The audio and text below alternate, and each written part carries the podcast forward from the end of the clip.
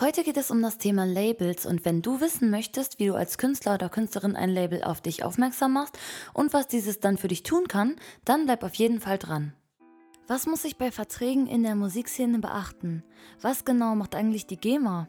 Sollte ich mir lieber ein Label suchen oder doch lieber einen Musikverlag? Wie knüpfe ich neue Kontakte in der Szene? Was muss ich alles zum Thema Streaming wissen? Und wie zum Teufel ist das jetzt mit den Steuern?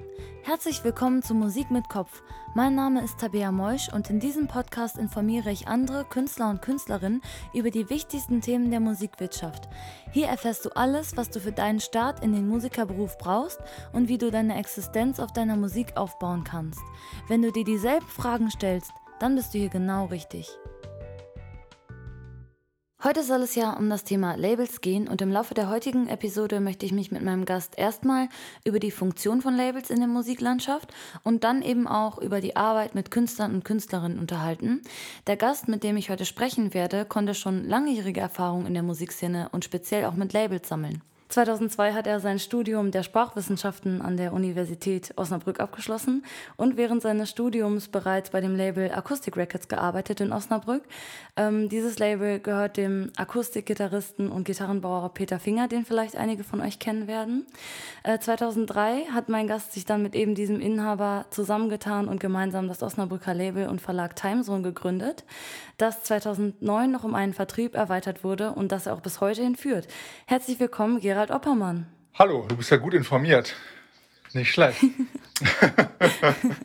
Gerald, ja, ich habe jetzt schon einiges vorweggenommen, aber vielleicht magst du dich ja trotzdem noch mal kurz selber vorstellen und ergänzen, was ich vielleicht jetzt noch nicht erwähnt habe und dabei auch davon erzählen, wie genau du überhaupt zu deinem musikalischen Beruf gekommen bist und was du da schon alles in dem Bereich gemacht hast.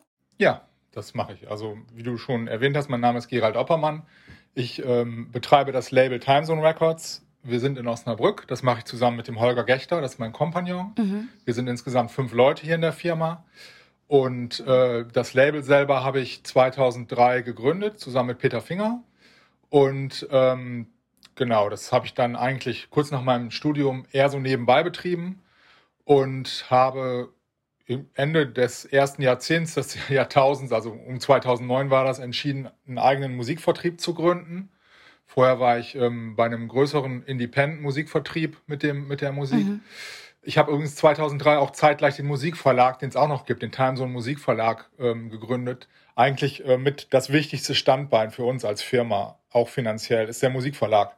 Ja. Im Grunde hat sich das im Laufe der Zeit alles äh, gut entwickelt, äh, auch im Tonträgerbereich. Ähm, wir sind ja letztendlich angefangen, äh, als, als das Streaming aufkam und ähm, sind von daher nicht so betroffen vom, vom, vom Wegbruch digitaler Tonträger oder physischer Tonträger, so wie ähm, andere das häufig beklagen. Ähm, ich glaube, du hast auch selber persönlich schon vor der eigenen Labelgründung angefangen. Ich meine, äh, du wärst Bassist, also auch selber Musiker? Richtig, genau. Also ich habe, ähm, klar, ich habe im Grunde, ähm, seitdem ich 13, 14 Jahre alt bin, Musik gemacht, angefangen hier am Konservatorium in Osnabrück. Ich bin auch Osnabrücker mit Gitarrenunterricht, dann habe ich Bass gelernt, Keyboard und habe immer, immer Musik gemacht und äh, eine Band gehabt. Und aus diesem Beweggrund heraus kam natürlich auch das Interesse, ein Label zu gründen und auch bei einer Firma zu arbeiten, dann während meines Studiums, die sich mit Musik beschäftigt. Und äh, ja, wie, wie das vielen so geht, im Grunde ähm, vom Musiker in diesem Beruf. Cool. Ja, also ich freue mich sehr darüber, dass ich dich äh, für das heutige Gespräch zum Thema Labels gewinnen konnte. Dann lass uns doch auch gleich direkt einsteigen in das Thema. Magst du vielleicht anfangs noch einmal erklären, was ein Label überhaupt ist und welche Funktionen es in der Musikszene erfüllt? Genau. Also ähm, es gibt, gibt ja unterschiedliche Arten von Musikfirmen. Das klassische Label ähm, produziert die Musik der Musiker vermarktet die Musik der Musiker und verkauft die Musik der Musiker. Das sind so diese Standbeine, ähm, die, die ein Label klassischerweise macht. Häufig sind Labels auch noch Musikverlage. Es gibt natürlich auch Musikverlage, die keine Labels sind, aber äh, als Musikverlag angeschlossen an ein Label ver verwertest du die Rechte die, ähm, mhm. der Musik, ähm, kümmert sich um die ganzen GEMA-Arbeiten, die gemacht werden müssen, Musikfolgen melden, Reklamationen einreichen und so weiter ähm, natürlich auch die Werke melden. Und letztendlich ist es natürlich auch ganz wichtig, dass die Musik in irgendeiner Form vertrieben wird. sprich in den Handel gebracht wird, auf die Streaming-Plattform gebracht wird und dort entsprechend auch vermarktet wird. Mhm. Okay, also schon viele verschiedene Aufgaben, die so ein Label an sich hat. Genau. Mhm, okay, ähm, dann lass uns doch mal kurz darüber reden, wie ein Label es schafft, all diese Funktionen zu erfüllen. Und dazu wäre es vielleicht einmal anfangs ganz interessant zu wissen, wie ist so ein Label denn überhaupt intern strukturiert? Vielleicht kannst du da auch direkt einen Bezug auf euer Label Timezone nehmen? Ja, wir haben natürlich entsprechende Mitarbeiter. Wir haben eine, ähm, eine Mitarbeiterin, die kümmert sich um Promotion die, ähm, die bewirbt die Musik ähm, klassischerweise natürlich äh, in, bei der Presse und beim Radio. Ähm, wir haben einen Mitarbeiter, der macht Social Media Promotion, der kümmert sich um die ähm, um unsere Social Media Bereiche, um unsere Internetgeschichten. Äh, Dann äh, der gleiche Mitarbeiter kümmert sich auch um die Listung im Handel und um die Listung auf den Streaming-Plattformen und um die äh, diversen äh, ähm, äh, Marketing-Tools, die man dort bedienen kann. Ja, dann mein Kollege, der Holger, der kümmert sich um die Künstlerakquise, also der macht das klassische A&A, ähm, was man von den Labels kennt. Das heißt, er guckt sich Musiker an, geht zu Konzerten, äh, guckt sich die Bewerbung an und, äh, und so weiter. Dann haben wir noch eine Mitarbeiterin, die sich um den Vertrieb kümmert, beziehungsweise um den Versand der Tonträger. Ja, mhm. Musikerkommunikation spielt natürlich auch eine Rolle. Ähm, es ist nicht ganz so klar getrennt bei uns, weil wir sind ja kein so großes Team, sondern es gibt ist natürlich so, dass wir auch häufig äh, die Dinge vermischen. Der eine macht mal das, der andere mal das, der andere kümmert sich um den Musiker und so weiter. Ja. Spannend. Aus diesen ganzen verschiedenen Tätigkeiten gehen ja dann auch schon wieder viele Personengruppen hervor, mit denen ihr als Label zusammenarbeitet. Also du hast jetzt gerade schon mal gesagt, ähm, wenn es um Promotion geht, dann gerne Radios verschiedene oder Rundfunk generell und auch natürlich äh, hauptsächlich die Künstler. Was gibt es denn sonst noch so für KernpartnerInnen, die ein Label für seine Arbeit braucht? Ja, das sind, äh, das ist ganz unterschiedlich. Also wenn man ähm, den Vertriebsbereich äh, sich mal genauer anschaut, arbeiten wir natürlich mit Content-Aggregatoren zusammen. Das heißt, äh, Firmen, die, ähm, die das Listing auf den Streaming-Plattformen machen, die die Monetarisierung machen, zum Beispiel bei YouTube. Dann arbeiten wir mit Großhändlern zusammen, die ähm, zum Beispiel äh, so Elektronikfachmärkte mit Tonträger bemustern, wie zum Beispiel Mediamarkt oder Saturn. Hm. Dann gibt es natürlich Plattformen, mit denen wir zusammenarbeiten, große Mail-Order-Plattformen, die weltweit bestimmte Musikrichtungen verkaufen. Zum Beispiel äh, sind wir da ganz gut aufgestellt in, äh, in, in, so Sachen wie Krautrock, so 70er Jahre Musik. Da arbeiten wir auch mit verschiedenen ah. Labels zusammen. Und da gibt es einen relativ großen Markt weltweit, der, ähm, mhm. der fast rein physisch ist tatsächlich. Da gibt es mehrere große, weltweit große ähm, Mailorder mit einem großen Kundenstamm. Und die ordern natürlich dann die Tonträger bei uns und verkaufen die weiter. Zum Beispiel. Mhm. Ja. Auf jeden Fall seid ihr schon mal sehr gut vernetzt. Das, das nehme ich jetzt quasi so daraus mit. Ja, richtig. Mhm. Okay, du hast es jetzt gerade ähm, auch schon unter anderem selber gesagt und ich finde, dass das auch immer so das Erste ist, was einem in den Sinn kommt, wenn man an Labelarbeit denkt, nämlich die Arbeit mit den Künstlern oder Künstlerinnen selber. Ja. Was sind denn so klassische Tätigkeiten, die ihr als Label so einem Künstler abnehmen könnt? Wir arbeiten ja auf verschiedenen Wegen mit Musikern zusammen. Es gibt Musiker, die sind bei uns auf dem Label, die sind bei uns im Verlag. Wir sind auch äh, natürlich ein Distributionsdienstleister, dass wir Musikern einfach anbieten, äh, du kannst deine Musik über uns vertreiben, aber weiter, sonst weiter keine ähm, großen äh, Arbeiten abnehmen.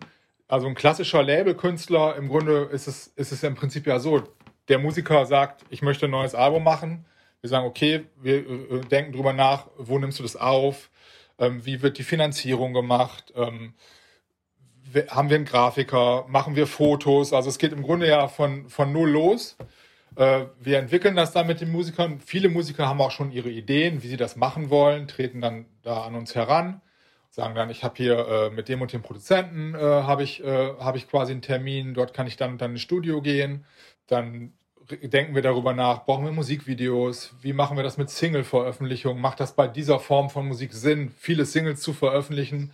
Das ist ja auch hm. unterschiedlich. Ne? Also du brauchst zum Beispiel im Blues-Bereich keine vier Singles zu veröffentlichen. Da ist es völlig klar, dass ähm, letztendlich, klar, Streaming ist wichtig, aber da gibt es natürlich eine unheimlich große Käuferschaft für physische Tonträger auch. Da denkt man dann eher drüber nach, okay, wir machen Vinyl ähm, oder machen irgendwelche Specials, die dann quasi äh, die, nach, die physische Nachfrage ähm, da befriedigt und ähm, bei einem Popmusiker, mhm. da geht man natürlich ganz anders vor. Ne? Da macht man eine lange Release-Planung mit Singles, mit, mit Pitching bei Spotify. Unter Umständen vielleicht auch mal eine Box oder ähnliches. Du kennst das ja selber. Du hast ja auch mhm. ähm, da so ein mhm. paar Ideen gehabt bei deinem Release. Und ähm, im Grunde äh, geht man vom, von der Planung des Albums mit dem zusammen bis zum Release, macht Promotion, äh, denk drüber nach, ähm, wie sieht das aus? Spielst du eine Tour? Kannst du live spielen? Momentan langsam lockert sich das ja auch wieder mit, dem, mit den Live-Terminen. Und ähm, hm. es ist ganz vielfältig. Ja, also es, genau, es gibt viele Musiker, die machen ganz viel selber. Und es mhm. gibt auch Musiker, die brauchen ganz viel Unterstützung in bestimmten Bereichen. Ne, das ist, ist ganz mhm. individuell. Ja, okay. Also du sagtest jetzt schon, der Release, den kann man immer unterschiedlich gestalten, je nach, je nach Genre zum Beispiel, ob man viele Singles released oder ob man sich eher auf physische Produkte konzentriert. Unabhängig davon ist der Prozess, so wie überhaupt ein musikalisches Produkt entsteht, ja aber grundlegend immer derselbe. Also irgendwie die Musik wird geschrieben, produziert und aufgenommen, dann folgt die Promotion und Zusammenarbeit mit dem Label. Und das ist ja für jeden Release immer wieder quasi der gleiche Ablauf und der gleiche Prozess. Wenn ich jetzt als Künstler darüber nachdenke, dann frage ich mich ja, wann ist es überhaupt sinnvoll, mit einem Label zusammenzuarbeiten? Sollte ich das vielleicht schon beim ersten Release machen oder irgendwann später in meiner Laufbahn? Was würdest du sagen, ab wann ist es sinnvoll, dass mich ein Label als Künstler unterstützt? Also es ist immer ähm, ganz sinnvoll für Musiker, dass man erstmal Erfahrung sammelt, dass man halt sagt, okay, ich finde es schon sehr sinnvoll, dass ein Musiker das erstmal selber versucht, weil du kannst ja ganz viel selber machen eigentlich. Mhm. Es ist ja mhm. gerade ja, dadurch. Heutzutage geht das ja genau. dank Social Media und so schon. Richtig, das, das geht schon. Es ist aber natürlich häufig so, dass es eine Sackgasse ist. Ne? Also du willst ja Musik machen, mhm. du willst vielleicht auch live spielen. Ähm, du hast äh, Ideen rund um, um dich selber, um dein Image. Was, wie willst du dich selber aufbauen? Das ist natürlich immer gut, wenn man sich als Musiker, man muss das nicht so starr sehen. Ne? Ich mache das alleine oder ich mhm. habe jetzt ein Label sondern im Grunde braucht man auch so ein Team als Musiker, dass man sagt, okay, ich kenne hier jemanden, der kann Promotion machen für mich. Ich habe da nicht so gute Kontakte. Ich kenne jemanden, der, äh, der kann mir vielleicht auch gestalterisch helfen. Dann habe ich jemanden, der kann Videos machen und so weiter. Das heißt, wenn man, äh, wenn man ein Team hat, ist es natürlich immer viel leichter als Musiker, weil man sich ja letztendlich auch in erster Linie auf die Musik konzentrieren will. Und ja. ähm, genau, und wenn man natürlich alles selber macht, A, fehlen einem vielleicht die Kontakte, vielleicht auch die finanziellen Möglichkeiten und die Zeit. Ne? Also irgendwann, irgendwas kann man natürlich vielleicht dann nicht mehr ganz so gut machen. Ne?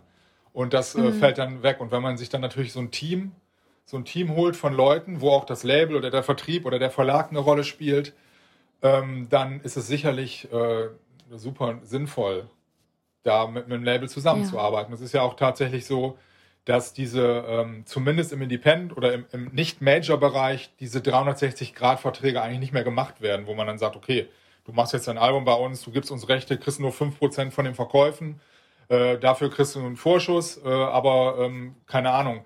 Ähm, Im Grunde ist, läuft das ja ein bisschen anders. Ne? Man wird halt Teil mhm. des Ganzen, man, äh, man macht da irgendwie vernünftige Deals, sodass alle davon profitieren in irgendeiner Form. Und ähm, ja, und muss halt gucken, dass man das Ganze zusammen irgendwie entwickelt. Mhm. Ja, ab einem bestimmten Punkt ist es ja für äh, MusikerInnen sowieso ähm, total schwierig, wie du eben schon gesagt hast, ähm, da auch zeitlich Herr der Lage zu werden. Es gibt ja so viele Aufgaben und Teilbereiche, die zum Musikerberuf noch mit dazu gehören. Du sagst zum Beispiel, diese ganzen Verlagsrechte zu administrieren oder die Promotion alles selber zu verwalten. Man hat vielleicht nicht die finanziellen Mittel oder ähm, dass man einfach nicht die Kontakte hat und so. Äh, ich habe auch eine Folge in diesem Podcast aufgezeichnet, in dem es eben um das Thema Networking ging und wie wichtig es ist, in der Musikszene verschiedene Kontakte zu knüpfen. Also eigentlich ist es ja total sinnvoll, sich so schnell wie möglich ein Team aufzubauen und äh, dass man auch äh, Aufgaben abgeben kann, so dass man eben, wie du sagtest, schon mehr Zeit hat, für sich selber auch die Musik zu machen und wirklich an dem zu arbeiten, an der Kerntätigkeit, die man eigentlich sich als Beruf ausgesucht hat. Ja, Richtig, sehe ich mhm, auch so. Ne? Okay. Mhm. Äh, lass uns mal ähm, über ein Beispiel nachdenken. Sagen wir mal zum Beispiel, wir nehmen eine Künstlerin, die hat jetzt schon ein Album geschrieben und aufgenommen und sucht sich jetzt quasi nur noch ein Label. Du hattest vorhin gesagt, es gibt ja verschiedene Label-Deals und so, ähm, das quasi die Promotion macht und das nur noch so veröffentlicht. Ähm, es gibt ja da wirklich eine große Auswahl an verschiedenen Labels. Also natürlich die drei Major, Universal, Warner und Sony, aber es gibt ja auch ganz viele Indie-Labels und ähm, die Auswahl, die man da als Künstler auf dem Markt hat, ist vielleicht auch ein bisschen, ja, einfach so groß, dass man gar nicht weiß, wo man überhaupt anfangen soll, das passende Label für sich selber zu suchen. Ähm, was würdest du sagen, wie könnte diese Beispielkünstlerin denn jetzt vorgehen? Ja gut, letztendlich äh, ist, es ja, ist es ja so, dass man, also ich selber habe mich noch nicht bei einem Lab Label beworben jetzt in der Gegenwart. Mhm. Früher als Band haben wir das natürlich auch gemacht, das ist aber schon ein bisschen länger her, da, da war der Markt sah dann noch ein bisschen anders aus.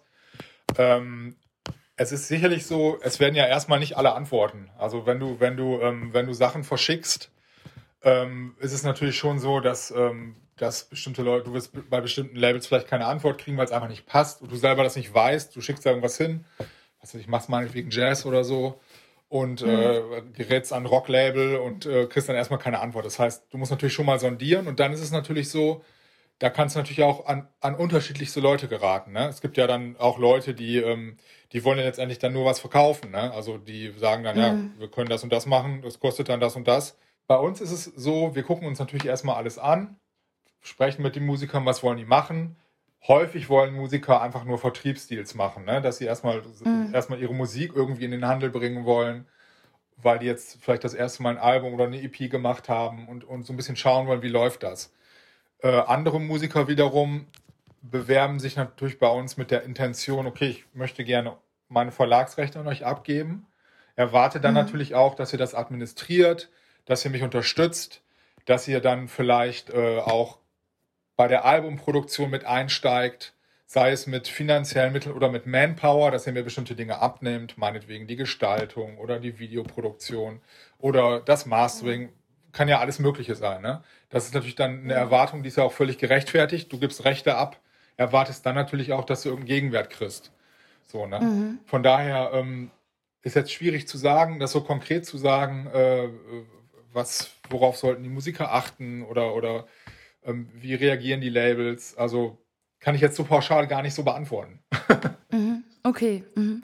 aber sagen wir mal, diese Künstlerin, von der wir jetzt gesprochen haben, hat sich äh, das passende Label ausgesucht, hat es gefunden ja. und äh, möchte sich jetzt da bewerben. Mhm. Ähm, wie kann man denn da überhaupt vorgehen? Also wie kann man sich bewerben und was für Voraussetzungen sollte man vielleicht erfüllen, okay. die quasi ja. bei einem Label Eindruck machen? Ja, also ich würde immer, ich würde immer erstmal eine Mail schreiben, ne? Das ist, ist ja klar, machen ja auch die meisten, viele äh, scheuen ja auch davor, sich erstmal den Telefonhörer in die Hand zu nehmen.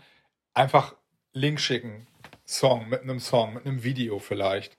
Wichtig ist für uns immer wichtig, eine gute Website zu haben. Ne? Also wenn du da nur mit, ähm, mit Instagram ankommst oder mit Facebook und dann aber irgendwie äh, da man das Gefühl hat, dass du noch nichts aufgebaut hast, so, ne? sondern da mit so ein paar mhm. Followern dann irgendwie dich bewirbst und mit einem, ja, mit einem Video, was vielleicht ganz okay ist, das ist ein bisschen wenig. Ne? Man muss natürlich schon sehen, da ist irgendwie, ähm, da ist so ein bisschen Bewegung schon drin. Ne? Da gibt es vielleicht schon Leute, die auf irgendwas warten, ähm, eine kleine Fanbase zumindest. Da sind vielleicht auch schon Live-Termine gewesen und dass man irgendwie so ein bisschen darauf auch aufbauen kann und anknüpfen kann.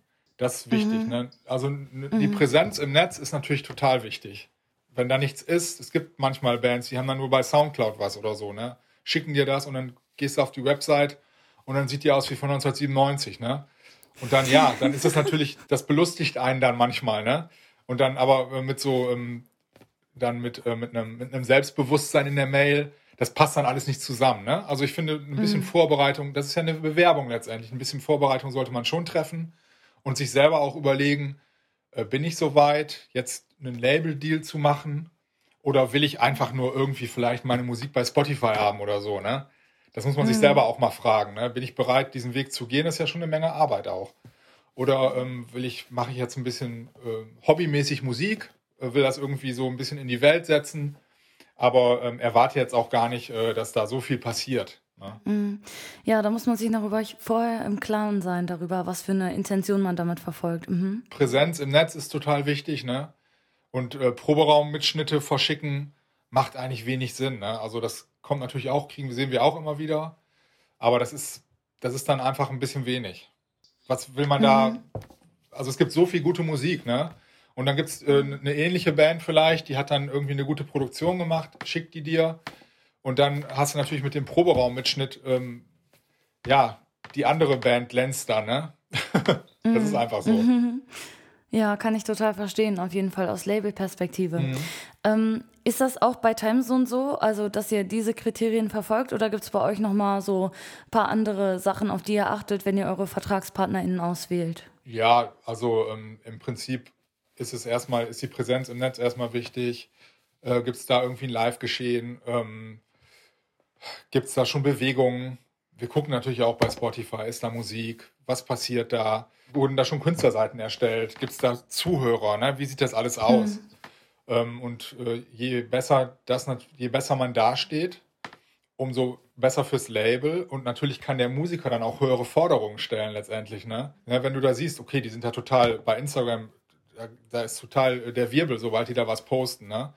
dann ähm, ist, kannst du ja auch sagen, hier, ich habe hier, ich hab hier schon 10.000 Fans und wenn ich einen Post mache, dann, äh, dann gibt es so, äh, den und den Wirbel darum. Ähm, dann hast du mhm. natürlich auch ein ganz anderes Standing bei einer Band. Ja. Dann hast du natürlich als Band auch eine ganz andere Verhandlungsposition, als genau. wenn du quasi gerade erst anfängst. Ja. Das ist einfach so, ne? Okay, äh, sagen wir mal, unsere Beispielkünstlerin von eben hat sich äh, Timezone als Wunschlabel ausgesucht. Ja. Und ähm, sagen wir mal, sie hat sich beworben, ihr seid interessiert an der Musik, möchtet sie unter Vertrag nehmen. Ähm, wie geht es dann weiter? Also in unserem Beispiel wollte die Künstlerin ja quasi nur Promotion für ihr bereits bestehendes Album, aber ihr als Label könnt, ähm, wie du ja vorhin auch schon mal gesagt hast, noch ganz andere Deals anbieten. Was könnte das sein? Was für Verträge könnt ihr als Label noch anbieten? Also wenn jetzt die Musikerin mit der Intention an uns herantritt, ich habe ein Album, ich habe es bereits veröffentlicht und ich möchte nur Promotion, dann würden wir mhm. zu ihr sagen, versuch's mal bei einer Promotion-Agentur tatsächlich. Weil das Album ist veröffentlicht, die Musik ist da, äh, es ist schon irgendwie in, in, die Welt gegangen. Es ist so ganz schwierig, da noch irgendwie dann mal neu zu starten damit, ne? weil es ja überall schon gelistet ist. Äh, deswegen würden wir da wahrscheinlich äh, sagen, es sei denn, das flasht uns jetzt total, ne? dass wir sagen, oh, super, da muss man noch mal, muss man irgendwie äh, was mitmachen. Würden wahrscheinlich eher darauf verweisen, versuch's mal bei einer Promotion-Agentur. Dann aber auch sagen, letztendlich äh, versuch's besser mit dem Album selber und wenn du was Neues machst, dann kommst du nochmal vorher vorbei. Mhm, Weil es okay. ist veröffentlicht, ne? Und es ist natürlich auch nicht mehr so interessant da, ne? Mhm, ähm, ja. Es ist alles gemacht und wenn sie, ähm, wenn sie natürlich auch gute Zahlen im Social Media Bereich hat, unter Umständen sind dann die Leute schon äh, erreicht, die sie erreichen kann. Und ähm, ja, eigentlich ist es schon, ist es schon draußen, das Album. Mhm. Und sagen wir mal, sie hat jetzt tatsächlich ein neues Album geschrieben ja. und kommt damit zu euch. Was bietet ihr dann für Deals an? Also ja. könntet ihr anbieten? Zum Beispiel, wenn sie jetzt sagt, okay, ich möchte, ähm, ich habe hier mein Album, so, ähm, ich habe mir das so und so vorgestellt, ähm, ich möchte aber gerne meine Rechte behalten. Das wäre ja so eine Möglichkeit. Mhm. Okay, wir können das Album, äh, lass uns das Album nehmen, wir können das vertreiben. Ne? Wir können das ähm, in den Handel geben, wir können das digital vertreiben äh, wir können über irgendwelche Formen von Promotion sprechen. Ähm, das wäre eine Möglichkeit, ohne jetzt, ähm, dass wir die Rechte der Musikerin oder des Musikers quasi äh, nehmen. Ne? Andererseits, wenn jetzt jemand sagt, ich habe hier, es gibt also bestimmte Sparten, da sind wir relativ stark, zum Beispiel im Blues-Bereich. Da treten mhm. ganz viele Leute an uns ran und sagen, hier, ich habe ein neues Album, ich möchte das gerne bei euch veröffentlichen. Ähm, ich möchte aber auch gerne, dass ihr die Verlagsrechte wahrnehmt. Ne, dann dann mhm. ist es halt so, dass, ähm, dass wir dann sagen, okay, du gehst bei uns in den Verlag, wir produzieren, also wir, meistens sind die Alben schon produziert, ne? in den meisten Fällen sind die schon fertig. Äh, wir veröffentlichen das Album, wir stellen das her, wir machen vielleicht die Grafik, äh, wir machen einen Releaseplan mit dem Album und äh, veröffentlichen das zu einem bestimmten Zeitpunkt und machen entsprechende Promotion in der, in der Sparte. Ne? Mhm. Die Einnahmen werden, teilen wir uns häufig mit den Musikern, also das äh, sind dann solche Deals, die eigentlich dann relativ gerecht sind. Auch finden wir zumindest. Ne? Die Musiker können natürlich dann auch darüber diskutieren mit uns. Ja. Mhm. Bietet ihr auch noch diese sogenannten 360-Grad-Verträge an? Das hattest du vorhin schon mal angesprochen, dass es die ja gar nicht mehr so oft gibt. Genau, das haben wir bisher eigentlich noch nie gemacht. Ah, okay. Mhm. 360 Grad bedeutet ja, dass man im Grunde ähm, an allen Einnahmen der Musiker mitverdient und natürlich auch dann äh, alles, was produziert wird, mitbestimmt letztendlich. Mhm. Sprich Merchandise zum Beispiel, so weiter. Aber das, das ähm, ist Sache der Musiker. Ne? Wenn die jetzt neue T-Shirts machen wollen und die sich jetzt selber T-Shirts herstellen und die live verkaufen, das ist ja deren Sache dann. Ne? Wenn, mhm. wenn okay. Musiker sagt, so, äh, es passiert auch manchmal, dass eine Band sagt, wollen wir irgendwelche Bundles machen für den Handel äh, mit T-Shirts oder so, ne? oder Vinyls, dann sagen wir, okay, dann das können wir herstellen ähm, und wir verkaufen das und dann müssen wir natürlich schon gucken, dass wir unsere Produktionskosten wieder reinkriegen. Äh, wir kriegen dann etwas größeren Anteil am Verkauf. Ne? Mhm. Solche Sachen Verstehe. kann man auch okay. machen. Mhm. Du, du, hast jetzt ja schon gerade von ganz vielen verschiedenen Angeboten und Dienstleistungen erzählt, die ihr den äh, KünstlerInnen bieten könnt.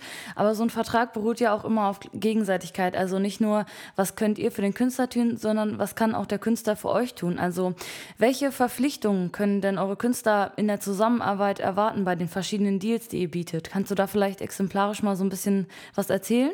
Also es gibt eigentlich keine vertraglich festgelegten Verpflichtungen. Ne? Das ist so ein bisschen natürlich unser Risiko wenn wir äh, mit Musikern zusammenarbeiten und da jetzt nichts passiert so und die jetzt irgendwie äh, in so eine Lethargie verfallen. Das passiert natürlich manchmal.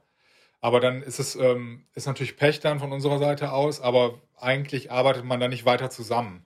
Ne? Es ist schon mhm. so, dass wir natürlich die Musiker auch immer so ein bisschen so was so Pflichten Pflichten können zum Beispiel sein. Du musst deine Musikfolgen einreichen, wenn du live spielst. Ne? Du musst uns natürlich Bescheid mhm. sagen, äh, uns eine Liste schicken ähm, wenn du bestimmte Aktionen planst, ähm, teil uns das mit. Ne? Vielleicht können wir mhm. da irgendwie, äh, vielleicht können wir uns da irgendwie involvieren. Und ähm, es ist schon so, dass wir öfter auch Leute dann kontaktieren und Musiker immer mal wieder kontaktieren. Du musst jetzt das und das machen, das hast du vergessen. Und mhm. ähm, das ist schon so, dass äh, viele Leute auch so ein bisschen geweckt werden müssen immer wieder. Ne? Aber es gibt keine mhm. vertraglich festgelegten Verpflichtungen, dass jetzt mhm, irgendwas okay. gemacht werden muss das ist ja dann auch immer, ist ja auch immer eine rechtliche Sache dann. Ne? Willst, was willst du denn mm. letztendlich dann machen als Firma, wenn die Musiker dem nicht gerecht werden? Mm, Im Grunde ja, kann die stimmt. Konsequenz ja nur sein, dass du sagst, okay, war nett, aber wir machen jetzt diese Zusammenarbeit müssen wir beenden. Aber jetzt mm. da rechtlich gegen vorzugehen, das, ähm, das ist nicht, das ist nicht unser Stil. Okay, ähm, kommen wir noch mal kurz auf unser Beispiel zurück und sagen, an der Stelle hat alles geklappt. Das Signing hat geklappt, die Innenverlagnahme hat geklappt und auch die Innenvertragnahme. Ja. Also der Deal ist zustande gekommen. Äh, was sind denn jetzt die allerersten Schritte, die ihr gemeinsam mit dem Künstler oder der Künstlerin unternehmt, wenn ihr sie unter Vertrag genommen habt? Also je nach Deal natürlich. Hast du gerade gesagt, die Musikproduktion ist schon fertig oder, oder? In unserem Beispiel war das ja so, dass die Produktion schon fertig war. Wir können aber auch gerne mal darüber sprechen, was als erstes passiert, wenn die Produktion noch nicht fertig ist. Ja. Ja, dann geht es natürlich erstmal äh, so los. Die Musiker, häufig ist es so, die Musiker haben da schon einen Plan. Ne? Also sie, sie wissen schon, okay, ähm, ich, ähm, ich möchte ein Album aufnehmen, ich, ähm, ich möchte in das und das Studio gehen. Manchmal geben wir auch Tipps, mach das doch da und da, das passiert auch, ne? dass ähm, mhm. wir hier gerade in der Region äh, mit Studios zusammenarbeiten, äh, wo wir die Musiker dann quasi hinvermitteln. Ähm, ja, dann es gibt dann, wird die, die Musik wird produziert. Ähm, wir sind dann häufig schon so weit, dass wir ungefähr wissen, wann wir die Musik releasen, also wann das, mhm. äh, wann das Veröffentlichungsdatum festgelegt wird. Und dann wird eine Planung gemacht. Wie wird die Grafik gemacht? Ähm, wir brauchen Fotos. Ähm, welche Songs kommen auf das Album? Gibt es vielleicht extra Songs, die noch digital zusätzlich veröffentlicht werden? Mhm. Welche Singles veröffentlichen wir? Machen wir ein Video? Wie wird das finanziert? Also da mhm. wird dann quasi äh, ein Release-Plan gemacht, ein kompletter. Mhm. Ja, Wahnsinn. Und da arbeitet ihr dann Hand in Hand von Anfang an mit den Künstlern zusammen. Ja. Wirklich cool. Okay, jetzt ist Timezone ja aber nicht nur ein Label, sondern eben gleichzeitig auch ein Verlag und ein Vertrieb. Mhm. Also ihr könnt eure KünstlerInnen noch viel umfangreicher unterstützen als jetzt beispielsweise Konkurrenzlabels, die ausschließlich eben diese Labelfunktion erfüllen. Im Rahmen eures Verlages könnt ihr zum Beispiel, wie du vorhin auch schon mal gesagt hast, die Urheber- und Zweitnehmerrechte verwalten und über einen Vertrieb könnt ihr auch eben physische Tonträger vertreiben.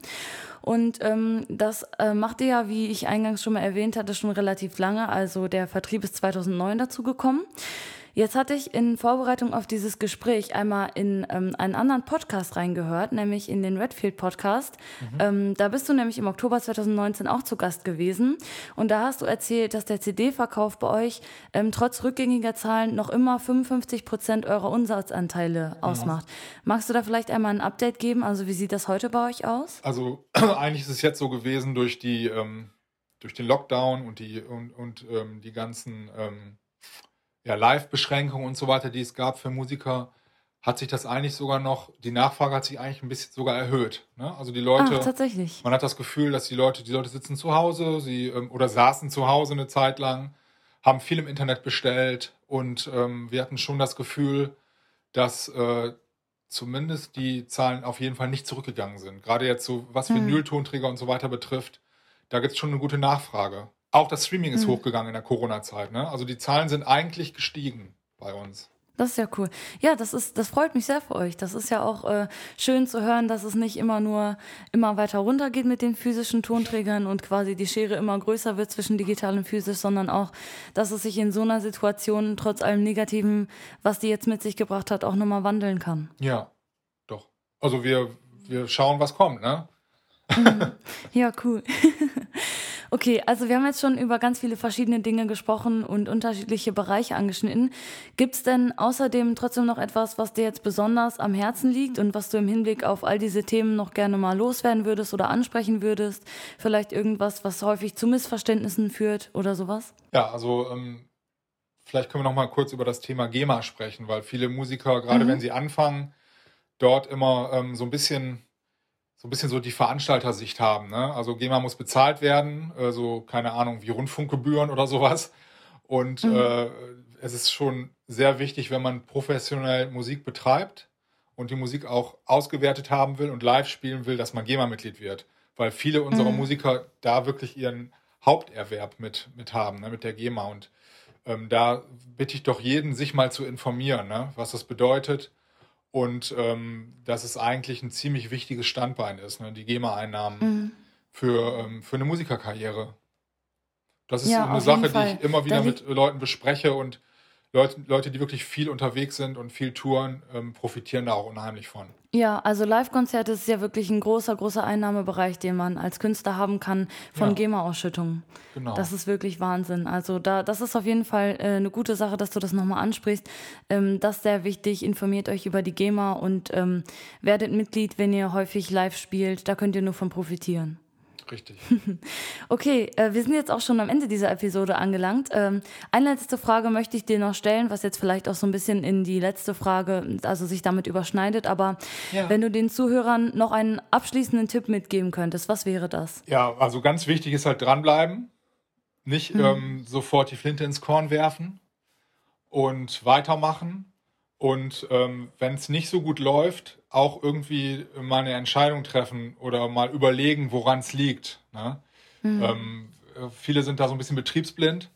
Und es ist auch immer gut, wenn man, das sollte man nicht im zu starken Maße, also nicht so, dass es negativ wird, aber man sollte auch andere Meinungen mal zulassen.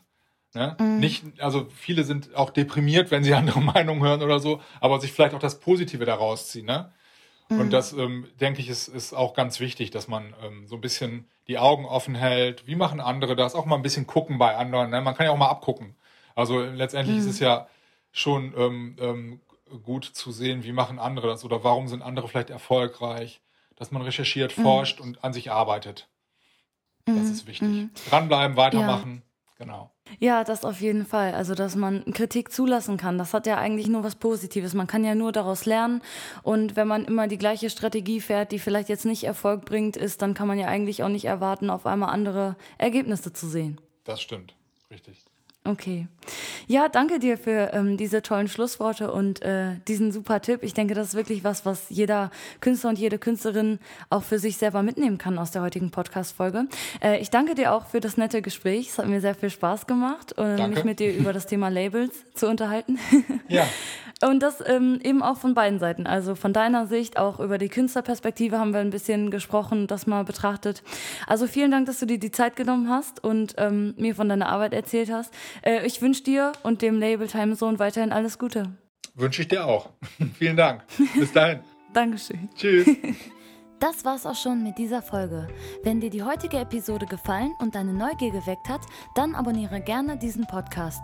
Schau auch auf jeden Fall in den Shownotes vorbei, wo ich dir noch weitere Informationen verlinkt und das Wichtigste aus dem heutigen Gespräch zusammengefasst habe. Danke fürs Zuhören und bis zum nächsten Mal.